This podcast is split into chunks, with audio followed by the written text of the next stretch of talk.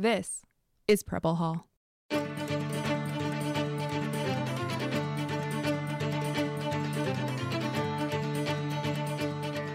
Welcome to Preble Hall, a podcast about naval history from the United States Naval Academy Museum in Annapolis.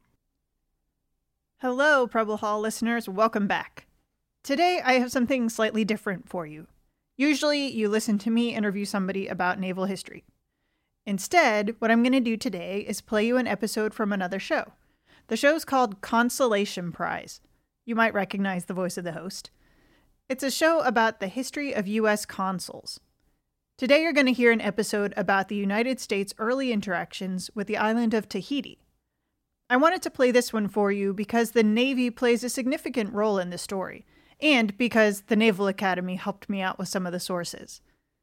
If you want to hear more from Consolation Prize, you can visit the website consolationprize.rrchnm.org, or you can just look up the show in your favorite podcast player. All right, let's travel to Tahiti.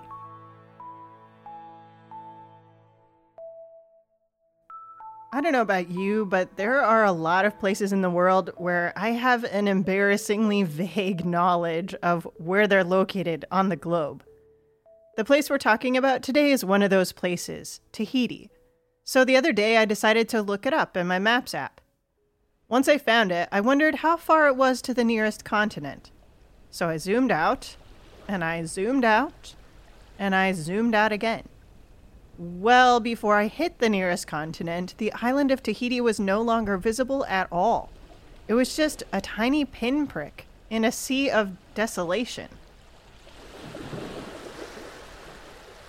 This tiny little island, literally in the middle of nowhere in the Pacific Ocean, has an outsized place in American and European imagination, and it has for hundreds of years. Ever since Europeans learned of it in the mid 18th century, white people have been fascinated by this island. Charles Darwin wrote of its beauty and biodiversity. Herman Melville wrote about it in more than one of his novels.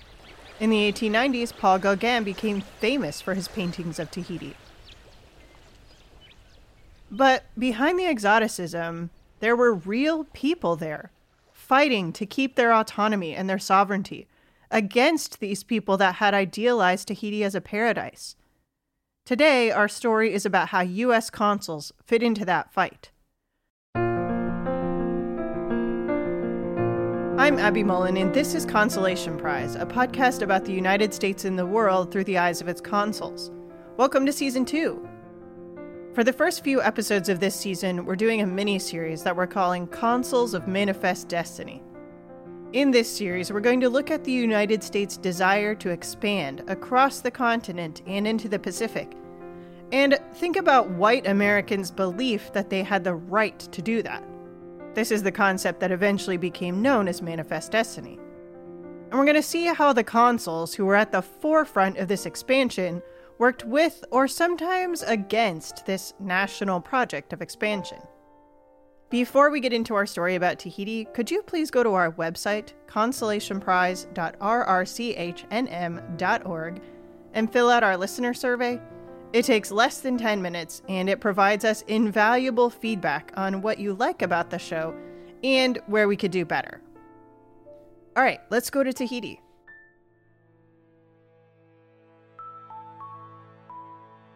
So, if Tahiti is just a tiny pinprick, why do we even care about it? Well, from the first time Europeans set eyes on Tahiti in the 1760s, there were lots of reasons to be interested in it. The most famous voyager to Tahiti, Captain James Cook, went there to watch the transit of the planet Venus. But he also had other reasons, and so did the Europeans that followed him. According to Patty O'Brien, a historian of the Pacific, Tahiti offered a nice stopover for ships traveling through the Pacific. Tahiti was a very convenient port in which to uh, refresh ships, and refresh has a whole lot of meanings uh, in terms of taking on water, food, and also a huge part of the story of Tahiti is the interactions between the incoming men, these voyaging men from Europe, and Indigenous people, and particularly the interactions with Indigenous women, uh, the highly sexualized interactions with Indigenous women. Patty told me that Tahiti was also attractive for its natural resources. First, there was sandalwood, which Europeans wanted for its scent. And then, in the 19th century, there were whales. The United States wanted in on these things too. Commercial vessels went into the Pacific Ocean from the earliest days of American independence. But in the 1820s, the United States sent another emissary, the Navy. By the early 1820s, the U.S. has created a Pacific Squadron, and um, it was an opportunity for the U.S. to start trying to expand its reach out in the Pacific. And I argue that this is all a part of this concept an unwritten concept time called manifest destiny. This is Gene Smith, a naval historian.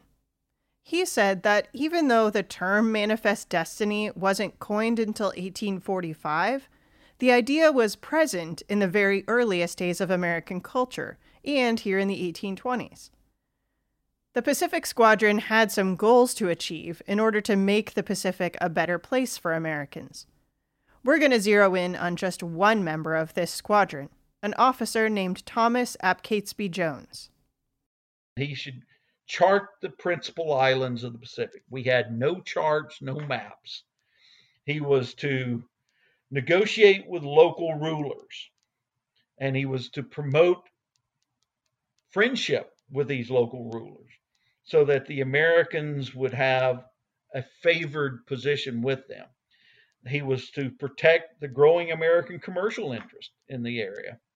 And while doing so, it would also be an opportunity to undermine British and French expansion.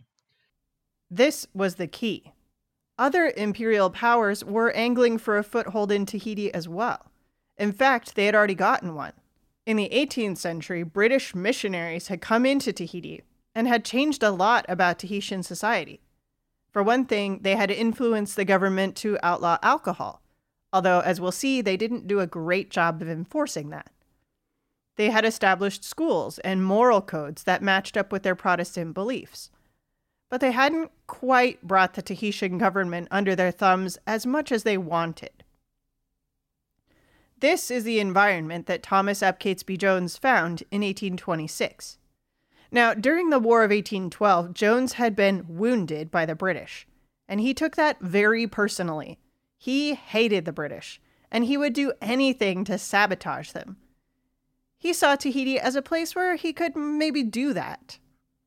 He takes a very forthright position. He tries to win the support of these Tahitians, and he does so by trying to convince the young Queen Pomare IV that the U.S.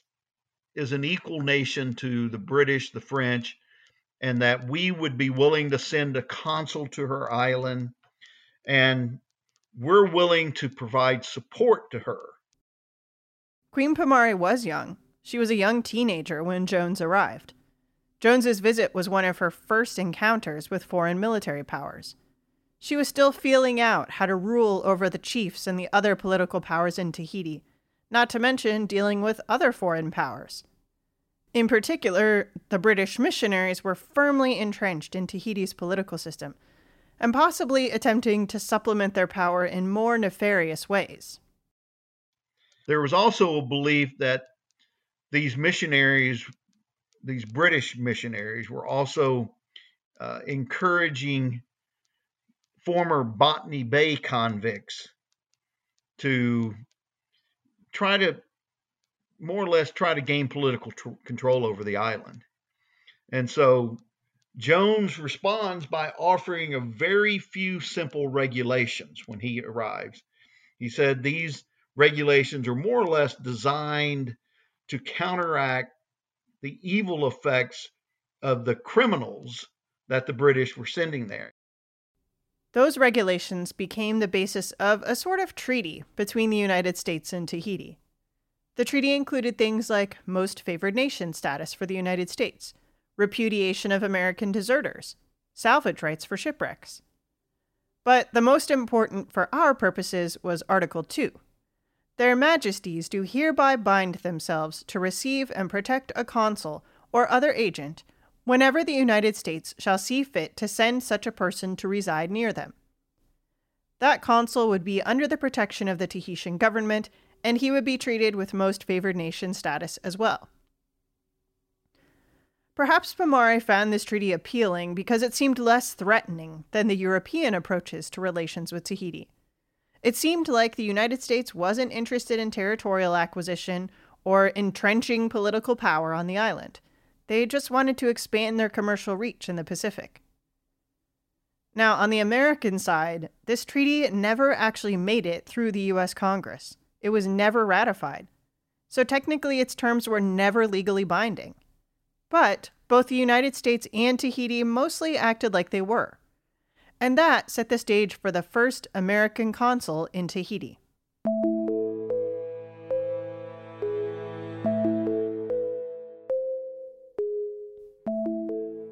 The first U.S. consul wasn't actually an American at all. He was Belgian.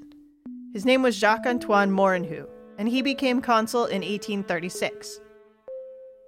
Patty O'Brien told me that Moerenhout was one of these guys who tried to go where they thought the resource rushes would happen and they tried to establish themselves in a commercial sense as a way to increase their political power.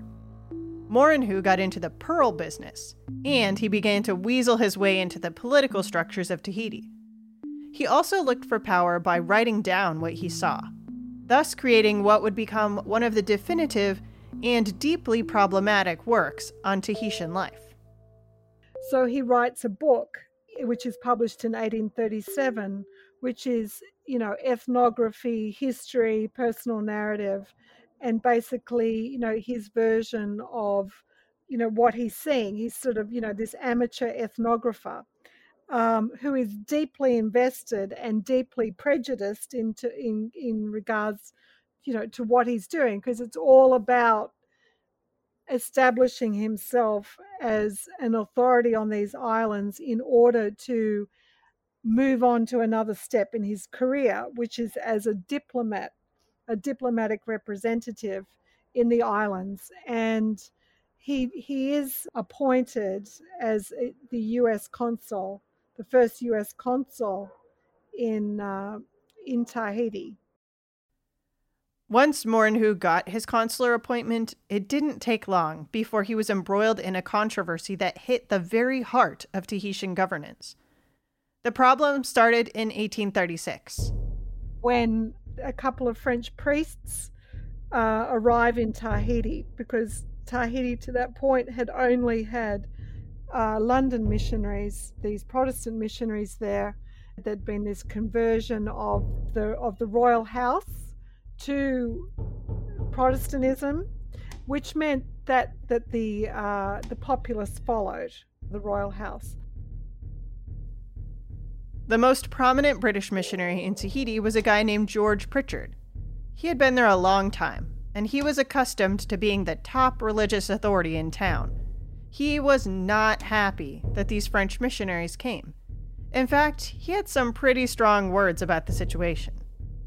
For Roman Catholics and Protestant missionaries to labour together in peace and harmony in a small field like this is just as likely as it is for light to have fellowship with darkness, or Christ and Belial to dwell together in concord. So Pritchard advised the Queen Pomare IV to kick these Catholic missionaries off the island. Spoiler alert, this was really bad advice. It's like the casus belli for the French because it's about the mistreatment of their nationals. And this gives them a pretext to come in and seek recompense. Moerenhout, who technically didn't have a horse in this race, also played a part in this story. When the missionaries arrived, they came looking for him. He offered to let them stay in a building at the American consulate. When Pritchard and the Tahitians came to get the missionaries in order to evict them, they had to force their way into the consulate. Moerenhout was furious. He struck the American flag from the flagpole and declared the American consulate closed for business. This action was meant to penalize the Tahitians because without Moerenhout's say so, Americans couldn't dock and unload their wares for selling. But of course, that hurt the Americans as well.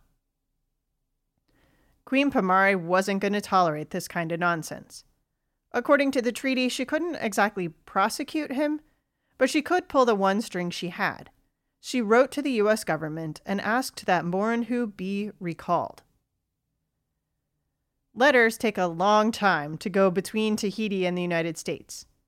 Meantime, Moerenhout saw which way the wind was blowing. He was pretty sure that he was going to be recalled as U.S. consul.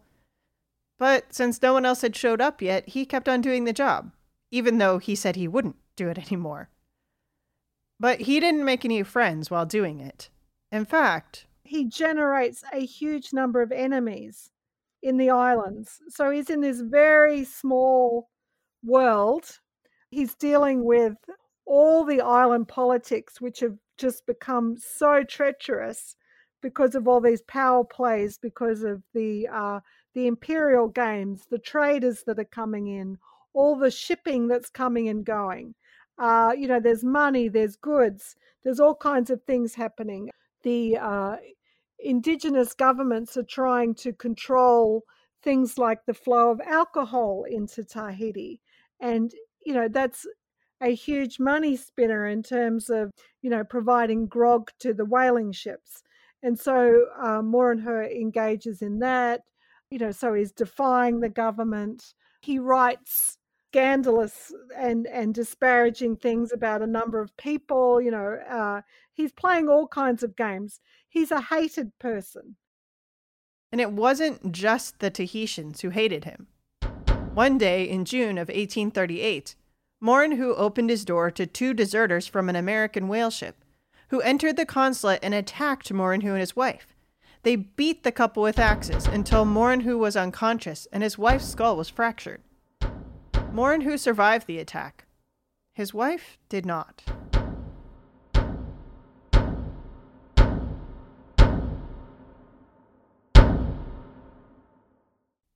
A few months later, two years after the Catholic missionaries incident, a French naval vessel arrived to set things straight. Queen Pomare looked to the British missionaries to protect the island from the depredations of the French, but what could the missionaries do against a warship or two? Pritchard is absolutely sure that the British will come in and support Pomare in Tahiti as they have in New Zealand, but that is not what happens. In fact, Patty says it was New Zealand that was part of the problem. The British were so busy shoring up their hold on that territory that they couldn't spare the time for Tahiti. But now was the time for Moerenhout to make his move with the French. The admiral, a guy named Abel Aubert du Petit came to talk to Moerenhout about the whole priest situation and then he offered him a new position as French consul. It had been nearly two years since Moerenhout had heard from the United States, and after the attack on him and his wife, Moerenhout did not believe the American government was going to take care of him. So Moerenhout took a new post with France. Moerenhout's American successor arrived in March of 1839 he brought the news that Moerenhout was, in fact, recalled, and had been since July of 1837. If Pomare hoped that the new American consul would be more friendly to Tahitian interests, or would at least not be a terrible person, she was disappointed. It seemed pretty clear from the outset that Samuel Blackler had no intention of following Tahitian laws or doing anything except profiting off anyone he could. While Blackler got himself set up in the consulate, American whale ships started to arrive with more frequency. Plus, according to historian Peter Eicher, there was more shipping through Papeete, the capital city, than through many ports in Europe. So there were a lot of Americans around Tahiti. It didn't take long for Blackler to write home to the State Department in true consular fashion asking for a U.S. warship to back him up as he tried to control these unruly Americans who came ashore off the whaling ships. Brian Rouleau, a historian who has studied sailors in the 19th century, told me Some of the most frantic, sort of panicked correspondence we have between Americans overseas and sort of authorities at home in the United States is written by missionaries who are complaining about seafarers who are um, setting a terrible example for indigenous populations in the Pacific. Missionaries complain that uh, sailors are smuggling drink and sort of intoxicating um, people who would better spend their time inside of churches and, and learning about the gospel. Sailors are impregnating indigenous women. Sailors are brutalizing indigenous men in the Pacific. And it's missionaries who are often writing to naval authorities and diplomatic authorities asking for consular or, or military intervention as a means to control this um, from their point of view, this this destructive population, this destructive influence. One might argue that this problem was Blackler's to deal with. These were Americans on American ships. They were committing serious crimes like desertion and mutiny and even murder. But Blackler saw these sailors' problems as a failure of Tahiti's legal and political system. He wanted the Tahitian government to build prisons in order to hold these lawless Americans. When they wouldn't do it, he felt disrespected. So he wanted a warship not to bring Americans into line, but the Tahitian government. Blackler did get visits from a warship. In fact, he got several. But things didn't go as he had expected.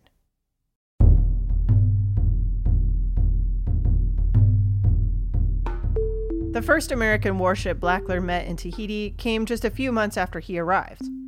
The U.S. exploring expedition showed up in Tahiti in September of 1839. Blackler immediately brought his problems to Lieutenant Charles Wilkes, the leader of the expedition. He wanted Wilkes to show Pomare and the Tahitians that the United States would not be disrespected. Now, Wilkes had no particular love for Native people, Sometimes he was downright antagonistic toward them. Later in the expedition, the USXX would wipe out two whole native villages in Fiji. So Wilkes was primed to take Blackler's side in any disagreements with the Tahitian government. But something smelled fishy to him. Alcohol was illegal in Tahiti, but somehow one of his men had managed to get very drunk while on shore.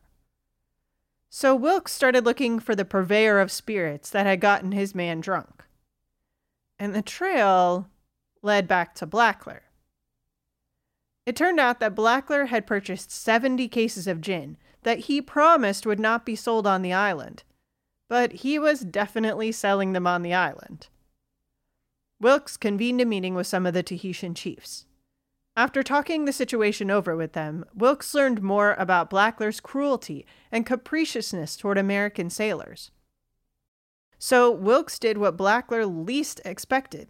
He and the chiefs of Tahiti wrote to the U.S. government recommending Blackler's immediate recall.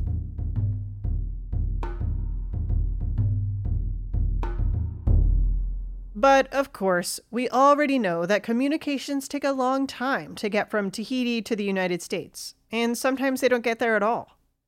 Wilkes and the expedition left Tahiti, and Blackler stayed.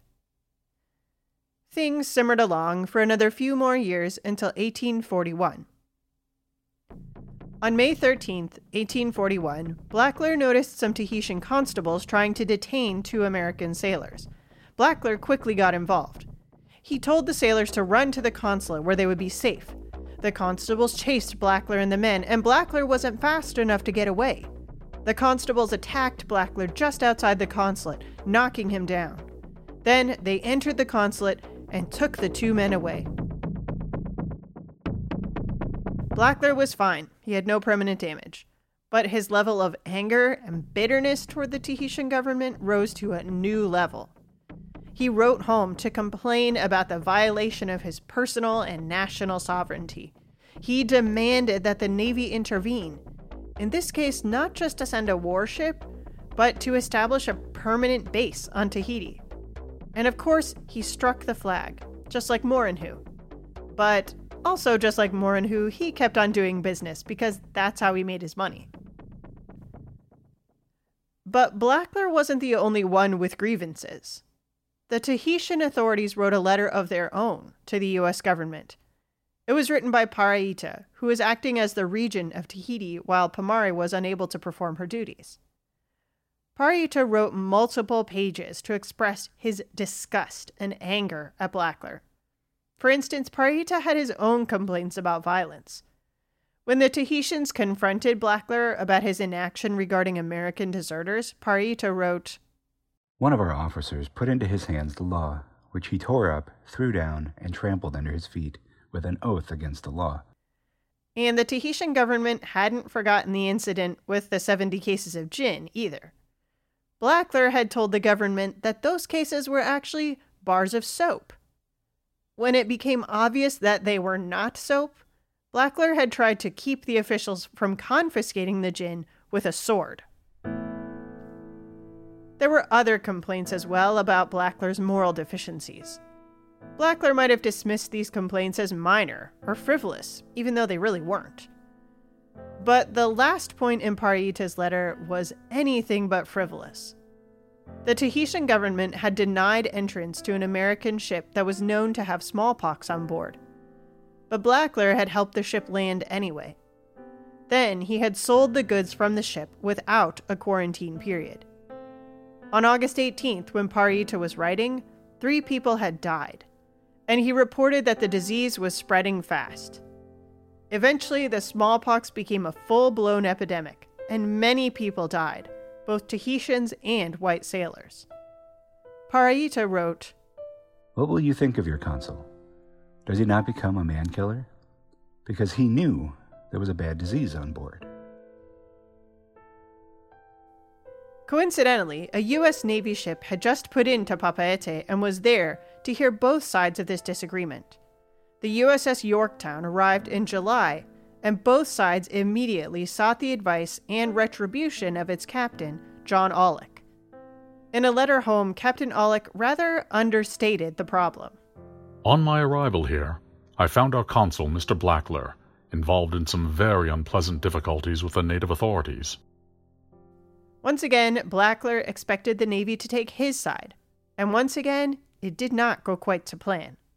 Instead, Aulick also convened a meeting with the chiefs on July 5th. He didn't get a chance to talk to the Queen, who was out of the city at the moment because she had given birth to her fifth child just a few months ago. From his letters, it seems like he would have rather talked to her, but he had to settle for the chiefs under her. He heard out their complaints about Blackler and talked to them about the attack on him. The meeting didn't end with any firm solutions to the problem, but in Aulick's report of the meeting, he noted about Blackler.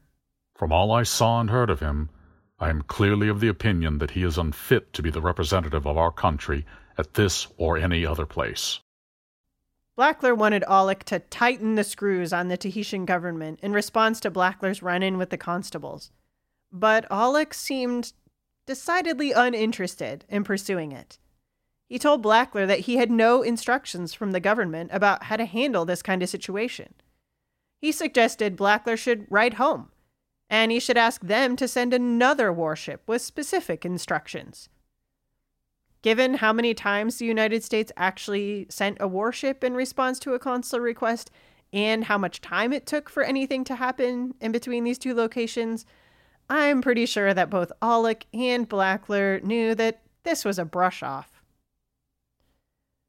Paraita gave Aulick a copy of the letter he was going to send, the one with the litany of complaints. Aulick took the letter to Blackler and told him he would take action if Blackler could refute these accusations with hard and fast proof. After that, Blackler told Aulick he probably should wait for orders from the government rather than taking vengeance on the island and its people now. Almost like he knew he was at fault and had a tiny twinge of conscience about his wish to bombard an island. The Tahitians weren't the only ones complaining about Blackler. Aulick also received a letter from the wife of George Pritchard, the missionary. As the complaints piled up against Blackler, and as Blackler continued to dig his heels in, you can almost feel Aulick's annoyance rising. In his first letters to Blackler, he's very accommodating. By the last letter he sends, he's just ticked off at the whole thing. On July 22nd, when Aulick was getting ready to weigh anchor out of Tahiti, he still hadn't gotten any kind of refutation from Blackler. And Aulick felt that that was answer enough. All of this stuff with Blackler and Aulick and the chiefs of Tahiti was going down while the Tahitian government was in turmoil for a different reason. The problems that had started with the Catholic missionaries hadn't gone away. In fact, they were about to get a lot worse. The British and the French and the Americans all wanted to be in power on the island of Tahiti, and of course, the indigenous Tahitians wanted to keep their power.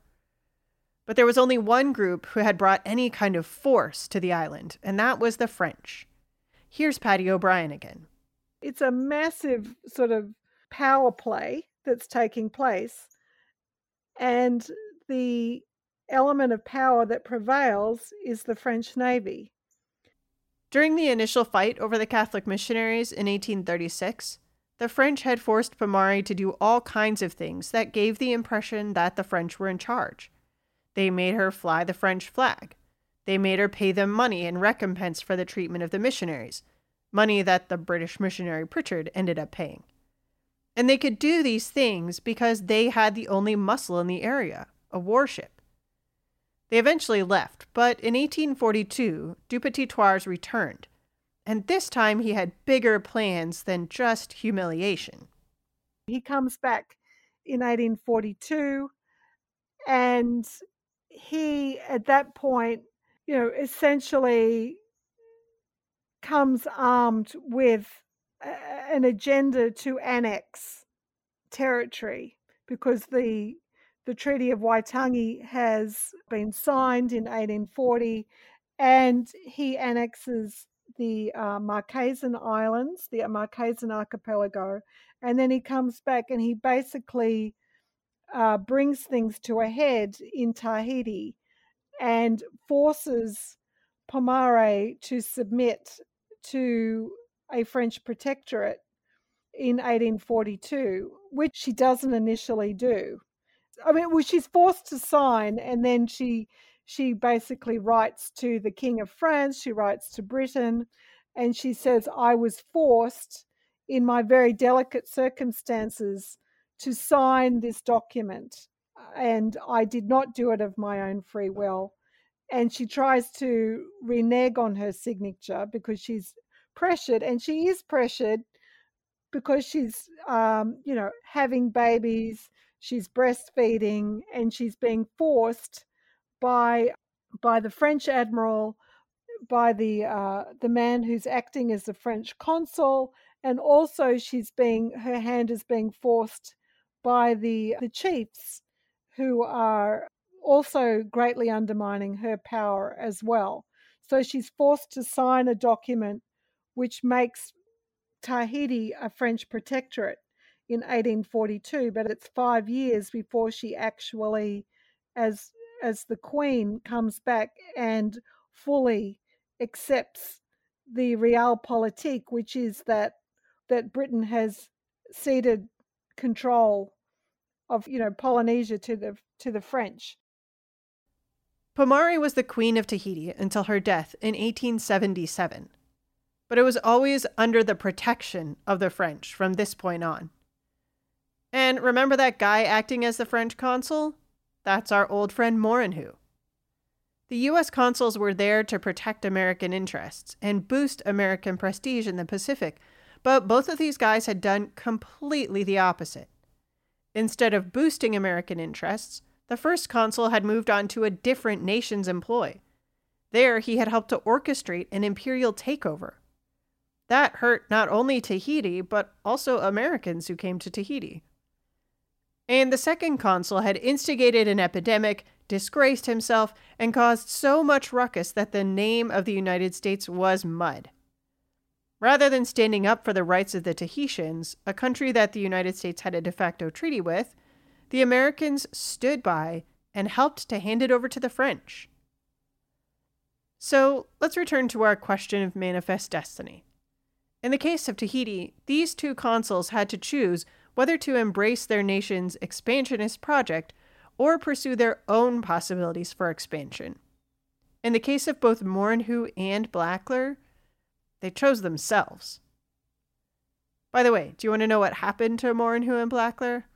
Moerenhout moved on from Tahiti to take a new appointment from France as a consul to Monterey, Alta California. Blackler never really got any resolution to his complaints or the complaints against him. He died in Tahiti in the fall of 1844. Consolation Prize is a podcast of R2 Studios at George Mason University. This episode was produced, edited, and mixed by me, Abby Mullen, and our show notes are by Megan Brett. Our music is, as always, by the amazing Andrew Cody. Special thanks this week to Patty O'Brien, Gene Allen Smith, and Brian Rouleau for helping us out with their expertise. And extra thanks to David D'Onofrio of the United States Naval Academy's Nimitz Library who helped me find some of the papers of John Aulich that you heard today. Our voice actors are Scott Keir, Jason Hepler, and Ricardo Herrera. Rick has a new book coming out in April of 2022. It's called Feeding Washington's Army Surviving the Valley Forge Winter of 1778. You should definitely check it out.